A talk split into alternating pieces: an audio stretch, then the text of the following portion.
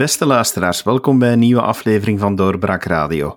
Mijn gast vandaag is Filip Nijs. Hij is al eerder te gast geweest in onze podcast, maar nu heb ik hem uitgenodigd omdat hij onlangs verkozen werd tot voorzitter van Jong VLD. En we hebben hier de gewoonte om onze jongere voorzitters van de diverse partijen wel even op de rooster te leggen en te horen wat hun bedoelingen zijn als jongere voorzitter, waar ze naartoe willen gaan. Dus dat doen we ook heel graag nu met meneer Nijs. Welkom.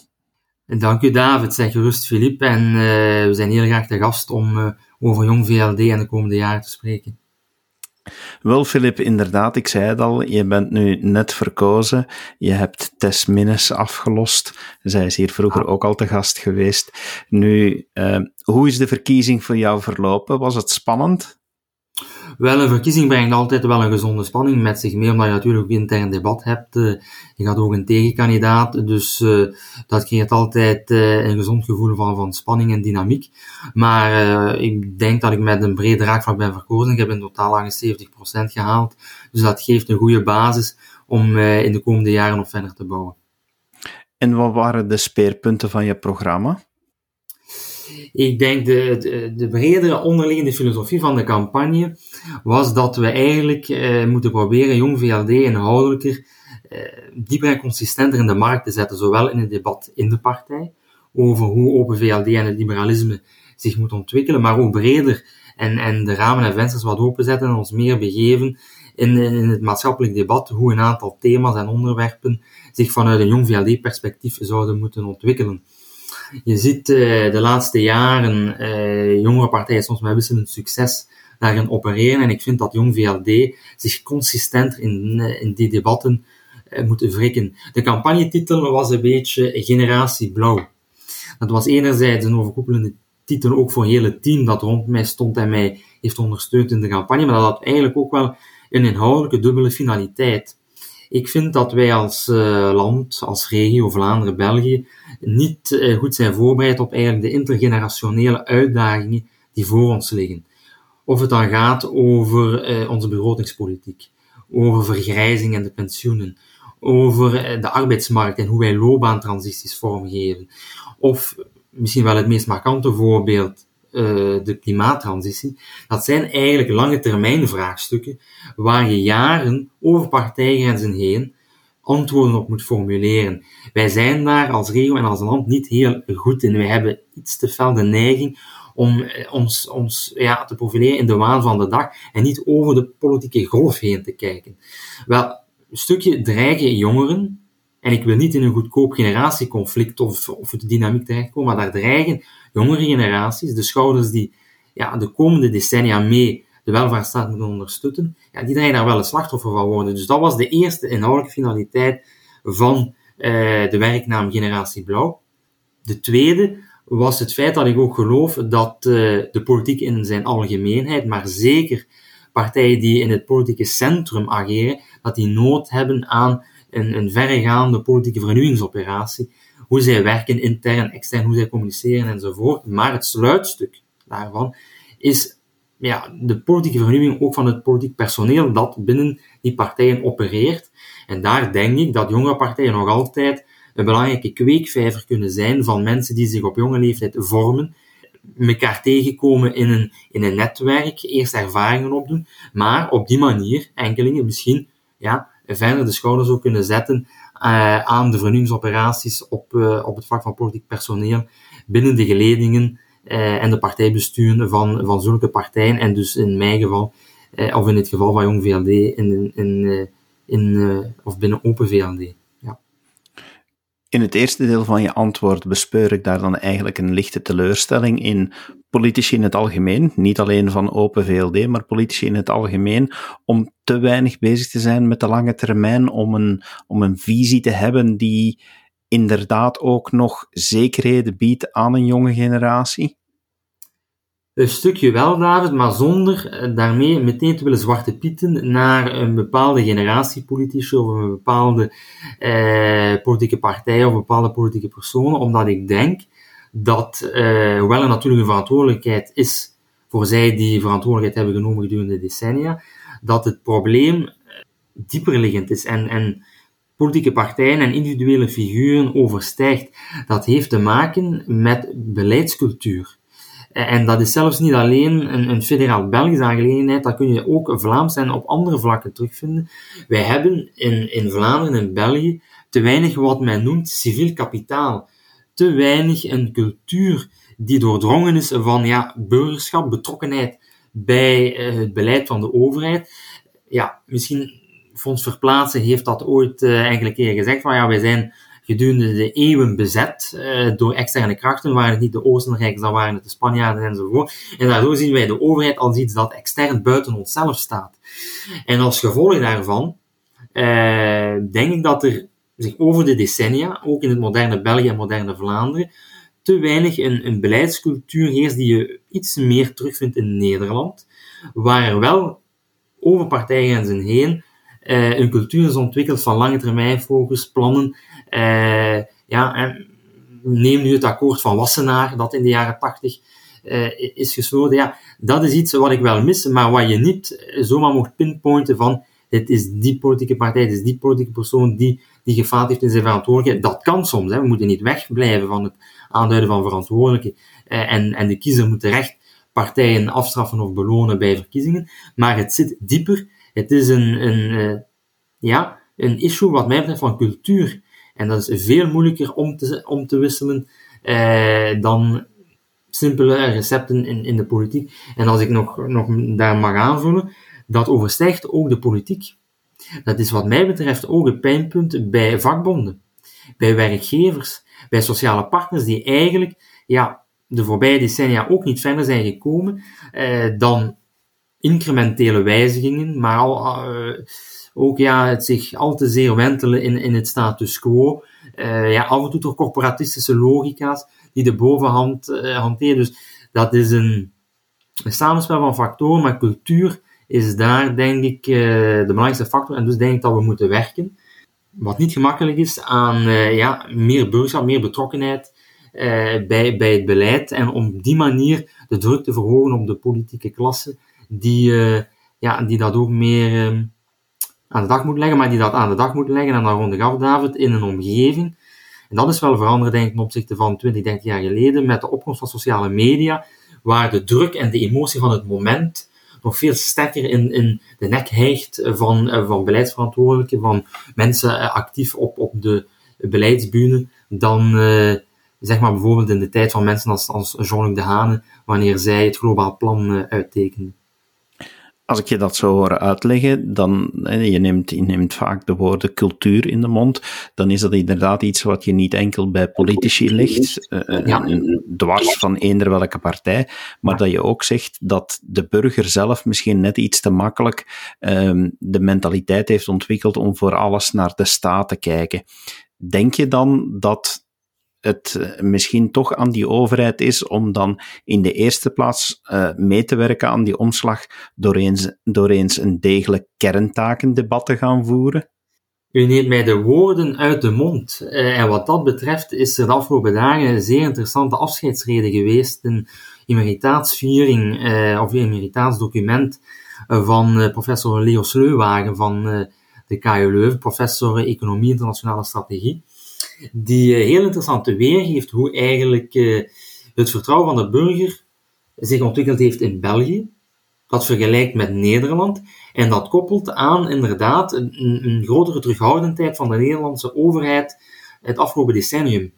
Al te vaak vind ik dat in het debat in, ten opzichte van Nederland sommige uh, discours hebben ontwikkeld dat het marktdenken daar dusdanig is doorgeschoten dat dat een van de factoren is voor een wantrouwen van de bevolking ten opzichte van die overheid. Wel, wat eigenlijk blijkt uh, uit de cijfers van, van Leo Sleuwagen, en dat is toch wel interessant, is dat eigenlijk het afgelopen decennium het vertrouwen van de burger in Nederland ten opzichte van de politiek en de overheid is toegenomen, terwijl in België dat verder een stukje is gedaald, dat wij dat hellend vlak naar beneden niet hebben kunnen omdraaien. En in diezelfde periode, wat hebben we gezien? Nederland die zich inderdaad een beetje terugtrekt op een aantal kerntaken, maar probeert die kerntaken ja, verder naar behoren uit te voeren. Ik denk dat je dat ook ziet in de coronacrisis, dat ja, de Nederlandse overheid dan sterk kan interveneren, omdat ze sterk is, fit is op de kerntaken en daardoor wat ruimte heeft. Daarmee wil ik niet het beeld opwekken dat in Nederland alles perfect is. Herinner u de toeslagenaffaire enzovoort. Dus het is niet Nederland de, hel, de heilstaat waar we alles van moeten leren, maar het is wel een nuttige vergelijking, omdat ik vind dat inderdaad, en daar volg ik u David, dat eh, ja, de voortdurende dynamiek die wij soms hebben om naar de overheid te kijken, met een overheid die eerder uitdijnt dan inkrimpt, dat je in mijn ogen soms voeding geeft aan dat wantrouwen, aan het beeld van een burger die eigenlijk weerloos naar die overheid kijkt en eigenlijk voor al zijn oplossingen daar ook naar kijkt, terwijl ik denk, als je uh, de overheid wilt versterken, ja, dat je de focus moet hebben op kerntaken die ze goed, efficiënt, fit uitvoert, maar ook durft zeggen als overheid van kijk, op een aantal vlakken, ja, trekken wij ons een beetje terug en doen wij een appel op het middenveld, op de civil society, op de burger. Uh, en in die zin, ik denk dat Herman Daams het, het ooit zo gezegd heeft, uh, pleiten voor een kerntakendebat is niet pleiten voor een per definitie kleinere overheid, dat is vooral pleiten voor een fittere overheid, voor een sterkere overheid, daar waar een overheid het verschil kan maken. Dus wat mij betreft zijn absoluut die zaken aan, aan elkaar te linken. En hoe past het liberalisme dan voor een jonge kerel zoals jou daarin? Ik denk dat het liberalisme daar nog altijd uh, het denkkader bij uitstek voor is. Wat is liberalisme? Voor mij is liberalisme het feit dat uh, elk individu zijn eigen invulling mag geven van wat hij of zij verstaat onder het goede leven. dat je vertrekt vanuit het individu. En als je vertrekt vanuit het individu, dat klinkt vrij abstract, hè, dan vertaalt zich dat voor mij persoonlijk in, in drie hefbomen of in drie uitgangspunten die je dan concreet kunt toepassen. Dat is één, het geloof in een meerlagige identiteit. Eh, je mag een, een persoon nooit reduceren tot de, de groep waar zij uh, toe behoort. Twee, uh, dat leidt tot een geloof in vrij ondernemerschap, in consumenten en producenten die met elkaar handel drijven. Natuurlijk in, in West-Europa is dat in een, in een context van sociale correcties, uh, die ik ook ondersteun, maar het is wel het geloof dat eigenlijk ja, de vrijheid van mensen, van ondernemers om te ondernemen en handel te drijven, dat dat de basispremisse is om eigenlijk uw economisch leven te ordenen. En drie, dat betekent dat je ook op, op communautaire vlak eigenlijk een agnost uh, zijt en eigenlijk het efficiëntie- en subsidiariteitsprincipe uh, naar, naar voren brengt. Nu, als je spreekt over vrij ondernemerschap, over een vrije markt die het leidmotief moet, uh, moet vormen, dan betekent dat dat liberalen pleitbezorger moeten zijn voor uh, strak concurrentiebeleid, strak mededingingsbeleid. Uh, neem heel de discussie van de telecomsector. Wij hebben merkelijk hogere prijzen in de telecomsector dan in de buurlanden of in landen die, die te vergelijken zijn met Vlaanderen of België. Ja, welke partij welke ideologie zet zich dan in om die markt verder open te breken? en daarin competitie te creëren, zodat die prijzen kunnen zakken voor de bedrijven en de consumenten, ja, dan is dat de liberale familie. En dat heeft dan recent tot een kleine doorbraak eh, geleid, of ik zeg niet kleine, maar eigenlijk grote doorbraak, eh, tot, een, tot het mogelijk maken van een vierde speler. Ja, iedereen, bijna iedereen hebben we daar tegen ons gehad.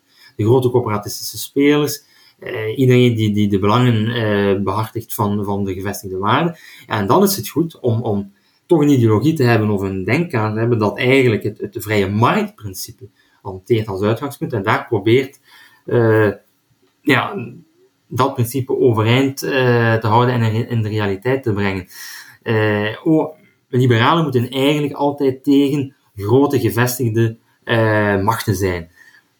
ik denk dat het, was het Herman de Croo die het in de morgen enkele maanden geleden zei, liberalen zijn tegen big government, big uh, tech, big society, big taxes. En ja, dat, dat vat het eigenlijk wel, wel goed samen. Wij staan aan de kant van de kleine man die zich wil ontvoogden in de strijd uh, van krachten waar hij niet altijd controle over heeft en die, die bijvoorbeeld dan, als, als je spreekt over een grote overheid, ja, het, het wantrouwen kan voeden in plaats van van onderuit een gemeenschapsgevoel of een sokkel te laten creëren waarop burgerschap kan, kan ontluiken. En hoe wil jij dan jongeren gaan warm maken voor dat verhaal? Hoe denk je dat jongeren terug dat vertrouwen zouden kunnen krijgen in dat type van liberalisme? Door eerst en vooral die boodschap ook meer uit te dragen en concrete enten op een aantal van de nieuwere thema's die vandaag ook appelleren aan, aan, uh, aan de kiezer, aan de burger, aan de jongeren Vandaag zitten we eigenlijk met, met partijen die gedefinieerd zijn op breuklijnen die decennia geleden zeer relevant waren, maar waar vandaag de dag andere thema's mee de orde van de dag uitmaken. En uh, wat ik daarnet heb, heb uh, geschetst, dat is een basis. En dat kunnen wij zeer duidelijk definiëren op wat ik zou noemen enkele van de liberale kernthema's. Uh, belastingen, fiscaliteit, arbeidsmarkt, economie, enkele van onze core thema's. Daar moeten wij dat terug helderder in definiëren. Daar zijn we af en toe te stil rond, terwijl ik denk dat we daar offensief moeten in zijn om die boodschap uit te dragen. Maar daarnaast zijn er enkele nieuwere thema's die ook aan jongeren appelleren, en waar het niet voor iedereen altijd duidelijk is wat daar het liberale kompas is. Hè. En ik denk dat dat de grote uitdaging wordt voor 2022 en 2023. Dat zijn ook de jaren dat ik Jong VLD mag voorzitten. Ja, dat we daar uh, voorop lopen als Jong VLD, ook richting de moederpartij, om te zeggen van kijk, op vlak van klimaat. Maar neem een voor jongeren heel, heel relevant debat, de huisproblematiek de woningproblematiek. En dat zijn zaken waar wij op een consistente manier, boodschap na boodschap, de zaken helder moeten zetten en eigenlijk de moederpartij moeten proberen op sleeptouw te nemen om daar het kompas helder te krijgen. Ik denk voor sommige jongeren kan Jong VLD, maar zeker Open VLD, overkomen als bijvoorbeeld een partij die zeer sterk bezig is, dagdagelijks met de verschillende regeringsverantwoordelijkheid die wij dragen, maar niet altijd een heel duidelijk gedefinieerd inhoudelijk kompas hebben dat dat soms kan verwateren door het werk in de regering. Wel, ik zie het als een van mijn taken om het project mee op te bouwen, dat die liberale basisprincipes die ik daarnet heb, heb eh, geïdentificeerd, en dat ik die meer duidelijk kan omzetten naar uh, thema's en standpunten uh, waarmee jongeren in mijn geval, maar het is breder, want ik denk dat dat niet alleen bij jongeren heeft, maar dat wij dat daar terug, terug helder kunnen zetten en de connectie kunnen maken. Gaat het onder jouw leiderschap kunnen gebeuren dat de jongere afdeling ja, tegen de schenen gaat stoppen, schoppen van de moederpartij doordat jullie afwijkende standpunten gaan innemen? Dat kan absoluut. Uh, Jong VLD staat niet op met de gedachte hoe kunnen wij standpunten innemen die Open VLD pleest. Jong VLD staat morgens op met de gedachte hoe kunnen wij het liberalisme uh, van morgen vormgeven in Vlaanderen. Dat is het enige criterium dat wij moeten, moeten hanteren. Dat betekent niet omgekeerd, dat je moet opstaan met de gedachte hoe kunnen we het open VLD per definitie moeilijk maken? Dat mag ook niet het uitgangspunt zijn. Uh, maar zolang wij, zolang wij ons inhoudelijk kompas uh, zeg maar concentreren op de bal en niet op de man, ja, dan kan dat dat wij af en toe uh, eens in botsing komen, maar op een opbouwende kritische manier. En op een manier dat je, dat je denk ik ook zowel aan de, de moederpartij als aan de buitenwereld kunt tonen dat dat gebeurt vanuit een heel consistent verhaal, niet ad hoc niet altijd in de waan van de dag, maar wel op een verhaal dat wordt gezegd van kijk, bij Jong VLD maakt men werk van een uh, goede, moderne, consistente invulling van het liberaal verhaal van morgen. Maar kijk je dan op tegen het moment dat je misschien eens een telefoon gaat krijgen van meneer Lachaert, die zegt van, beste Filip, kom nu maar eens langs bij mij in, in de Melzenstraat en, en kom het toen nu toch eens even uitleggen, want dit was niet leuk. Nee, want eh, op, op eh, bepaalde manier is dat zelfs een compliment als je op de koffie wordt gevraagd bij de partijvoorzitter om over een meningsverschil te praten. Dat toont ook relevantie. Dus het heeft geen zin om, om je daarvoor te verstoppen. Je moet af en toe ook durven schuren. Maar het mag niet schuren zijn om te schuren. Het moet schuren zijn in het kader van een bredere strategie, van een bredere inhoudelijke boodschap. En dan is dat misschien een telefoontje of een gesprek op het moment van de botsing, die wat spanning genereert. Maar ja, op de lange termijn, in, in, in de long run, dwingt dat wat respect af. En gaat er ook gezegd worden, als men dan terugblikt van, er zijn op de juiste momenten de juiste stenen in, in de rivier verlegd en af en toe zal misschien een steentje wat gebotst hebben, maar in, in, de in het grotere verhaal zal dat worden, uh, worden aanvaard als iets dat positief is in, in de opbouw en de versterking van de partij. De partij heeft geen baat uh, bij, bij pure ja ze heeft geen baat bij een inhoudelijk nihilisme, maar heeft baat bij mensen die met een zeker zelfvertrouwen mee eh, de hand aan de ploeg slaan. Vind jij dat Jong VLD voor een stuk ook een kweekvijver moet zijn voor aankomend talent? Ja, dat vind ik wel. Dat betekent niet dat, dat Jong VLD één op één een link moet hebben met Open VLD. Het kan perfect mogelijk zijn dat mensen zich engageren binnen Jong VLD ook in concrete bestuursfuncties, zonder dat er enige link is met Open VLD, of zonder dat er enige ambitie bij de betrokken personen is om door te gooien naar Open VLD. Maar een partij zoals Open VLD, die zichzelf ja, ook van een goede dynamiek eh, wilt eh, voorzien in de toekomst, heeft baat bij doorstroming vanuit zijn jongeren. En daar zou ik de vergelijking willen maken naar de voetbalwereld. Wie wint er de Champions League? Voetbalploegen zoals Bayern München die investeren in eigen talent, in, in een goede jeugdwerking. En wie wint het niet? Bijvoorbeeld PSG, die op een bijna kunstmatige manier sterren opkoopt, probeert uh, op die manier een ploeg bijeen te krijgen, maar waar de mensen ook zien dat dat wat een kunstmatige mayonaise is, die niet plakt. Uh, dus wat dat betreft denk ik dat uh, het lange termijn succes van een partij mee kan afhangen van de instroom die zij genereert. En net zoals Bayern München denk ik dat daar een, een, een goede jeugdsectie en in dit geval een levendige, levendige jongere, jongerenbeweging absoluut essentieel is om in de sportmetaforen te blijven, maar dan een andere sport. VLD zit natuurlijk wel in de hoek, de blauwe hoek, waar de klappen vallen momenteel in, in, in de bokswedstrijd, die politiek voor een stuk ook is. Die klappen, die slechte peiling die er nu onlangs geweest is, voel je dat bij de jongere afdeling ook? Heeft dat daar ook uh, zijn weerslag? Dat er minder jongeren aansluiten, dat dat drukt op de, op de goesting om er iets aan te doen? Ik ga niet zeggen vandaag de dag eh, dat Jong VLD in zijn werking uh, een, een echte negatieve evolutie qua ledenaantal kenmerkt. Integendeel, wij zijn de voorbije maanden zelfs met enkele honderden leden gegroeid. Maar natuurlijk is het wel zo dat er natuurlijk uh, niet alleen bij, bij Open VLD of bij Jong VLD, maar ik denk in het bredere democratische centrum, dat er natuurlijk ja, vragen over leven, hoe zich dat uh, ja, moet ontwikkelen in de komende jaren en hoe wij een omslag kunnen maken. Dus is er soms een gevoel dat er een zoektocht is naar hoe we die omslag kunnen bewerkstelligen? Ja, maar dat mag niet tot een gevoel leiden van malaise of uh, van cynisme. Integendeel, dat moet juist in een gevoel van verontwaardiging tot een, tot een opstoot van energie leiden bij jongeren om zelf die omslag te maken.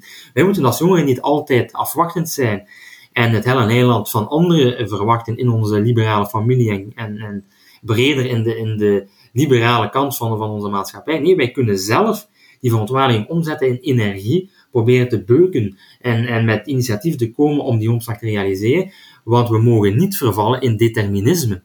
Bijvoorbeeld, eh, kijk naar de sociaaldemocratie die enkele jaren geleden in, in West-Europa of in heel Europa zelfs ja, compleet in duigen bijna was gevallen.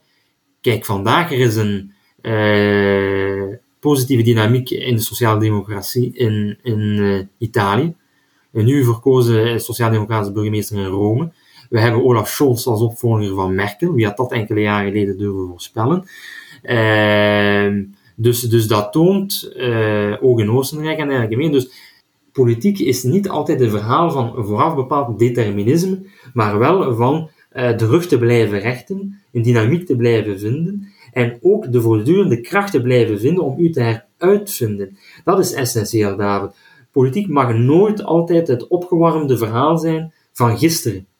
Je moet altijd je ideologisch kader blijven behouden, want anders word je, word je zwalpend. Hè. Je moet altijd het inhoudelijk kader helder blijven hebben, maar je moet dat altijd wel blijven herenten op nieuwe thema's, op nieuwe breuklijnen en, en op een bepaalde manier blijven zoeken naar een begeesterend project. En dat is denk ik de grote uitdaging uh, voor de liberale familie, maar het is niet alleen voor de liberale familie, het is eigenlijk het bredere democratische centrum dat, dat die taak heeft, naar een, een zeker project van begeestering dat is iets waar ik denk, jong VLD mag daar niet in een verhaal van cynisme uh, in, in vervallen, maar moet juist daar de motor zijn van die omslag, van dynamiek, van energiek, van, van het aandragen van thema's, van voorstellen, van standpunten, van ja, soms dus buiten de uh, betreden paden te treden en, en met wat innovatieve, creatieve ideeën uh, aan, aan te komen dragen.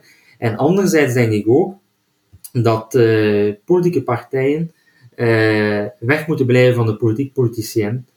Uh, moeten durven focussen op, op resultaten, op inhoud, uh, soms wat wegblijven van de waan op de dag. Omdat ik in die end denk, als mensen voelen van hier staat terug een inhoudelijk project van ideeën en niet ideetjes, want dat is ook een enorm verschil. Hè. Niet zo is de ideetje gewoon geplukt eh, in, in de nieuwe golf, in de nieuwe waar van de dag, om toch een nieuw krantenartikel te genereren. Nee, hebben we geen nood aan. We hebben nood aan een begeesterend project, consistent, waar men voelt dat daar ook een authenticiteit mee gepaard gaat, en dat tegelijkertijd eh, kan versterkt worden en congruent kan zijn bij de aantal van je regeringsbeslissingen die jij neemt. Dat is denk ik hoe de omslag kan, kan komen. Maar nogmaals, Jong VLD uh, zit niet in een hoekje te huilen, maar heeft uh, meer dan energie te over om het liberalisme van morgen vorm te geven. En liberalisme is breder dan Open VLD alleen. Uh, politieke partijen zijn, laten we dat ook niet vergeten, instrumenten om inhoud in de praktijk om te zetten. Nooit een doel op zich. Wie weet wat het partijlandschap zal zijn binnen tien jaar. Dat kan niemand uh, voorspellen met de politieke volatiliteit die in een geïndividualiseerde samenleving altijd veel groter is dan 30, 40 jaar geleden met, met een maatschappij die vervalt in zuilen. Maar we moeten daar geen schrik voor hebben. We moeten dat met, uh, met een zeker optimisme zelfs uh, ja, tegemoet durven treden, want we hebben nog altijd een ideologie die, die relevant is, die misschien vandaag ook wat onder druk staat. Als we kijken naar het gesprek dat we de vorige keer hadden, David, met het gemeenschapsdenken dat opkomst maakt met het boek van Marian Gardus. Maar niks is mooier dan een these-antithese verhaal voor de politiek. En dus ik zie kansen te over voor Jong VLD, maar ook voor Open VLD, om ja, met, met Brani in die debatring te stappen. Laat ons eens even inderdaad naar die toekomst kijken. We staan nu in het, aan het begin van jouw bestuursperiode. Ja. Ik spring even vooruit in de toekomst. Die bestuursperiode is over en ik doe opnieuw een interview met jou. Wat zou je dan graag op dat moment kunnen zeggen als ik je de vraag stel: wat heb je verwezenlijkt waar je trots op bent? Dan zou je daarop op, uh, hopelijk kunnen antwoorden dat ik erin geslaagd ben om Jong VLD in die twee jaar op een consistente manier en een houdelijke boodschap heb te laten brengen, waar sommigen van zeggen van, ja, Jong VLD heeft toch een serieuze meerwaarde gebracht in het inhoudelijk project dat vandaag uh, de liberale boodschap is die in Vlaanderen wordt rondverteld. Hij heeft toch uh, met Jong VLD op de benning van de rivier gewogen die, die liberalisme heeft gevolgd. Uh, en hij heeft op die manier de relevantie van Jong VLD doen toenemen, zowel in de partij, maar ook in het breed maatschappelijk debat. Dat is uh, reden nummer één van mij om vandaag de handschoen met Jong VLD op te nemen en het voorzitterschap op te nemen.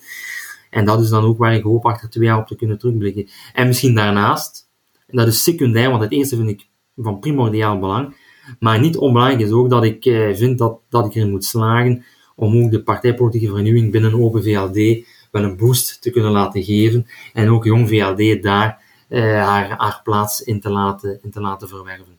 Maar een, een inhoudelijk serieus, een, een terugblik van Jong VLD heeft toch wel echt gewogen op bepaalde momenten in de richting die het liberalisme in Vlaanderen uitgaat.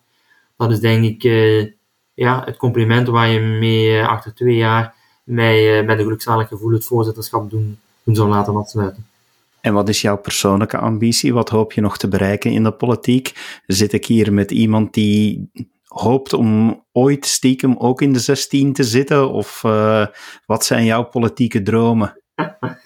uh, mijn politieke droom is nu, uh, dat kan misschien cliché lijken, maar het is echt zo, om het verhaal met Jong VLD te doen slagen. Dat zal twee jaar hard werken vragen.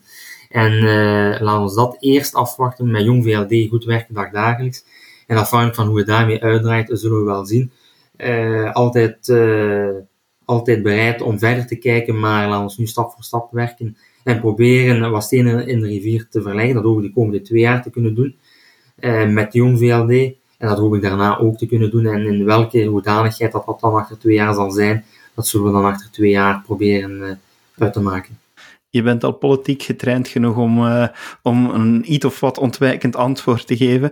Ik ga een andere vraag stellen, een vraag die ik heel graag ook stel. Niet, niet ontwijkend, David, niet, alleen, niet zozeer ontwijkend, maar ook omdat als ik zeg dat de politiek moet wegblijven van de politiek politicien, ook politici niet altijd in uh, die vragen moeten meegaan van ja, waar zie je jezelf, hoe is de opstelling, laten we zeggen, uh, laten we eerst met uh, met de inhoudelijke boodschap bezig zijn en dan zullen we wel de invulling zien. Omdat ik ook altijd weet wat dan nader aan de kop wordt.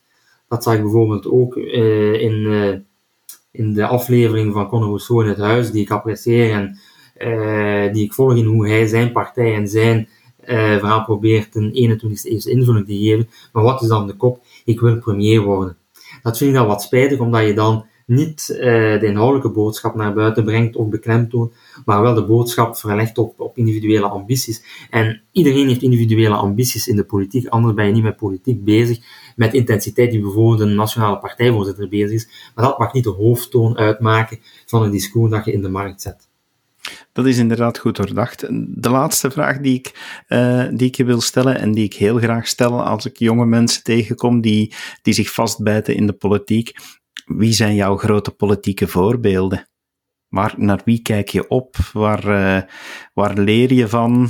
Ja, uh, er is altijd in het verleden wel een aantrekkingskracht geweest. Ik, ik wil niet altijd die vergelijking maken, omdat die af en toe door externen al wordt gemaakt. En, en het authentieke is altijd beter, of het origineel wint toch altijd.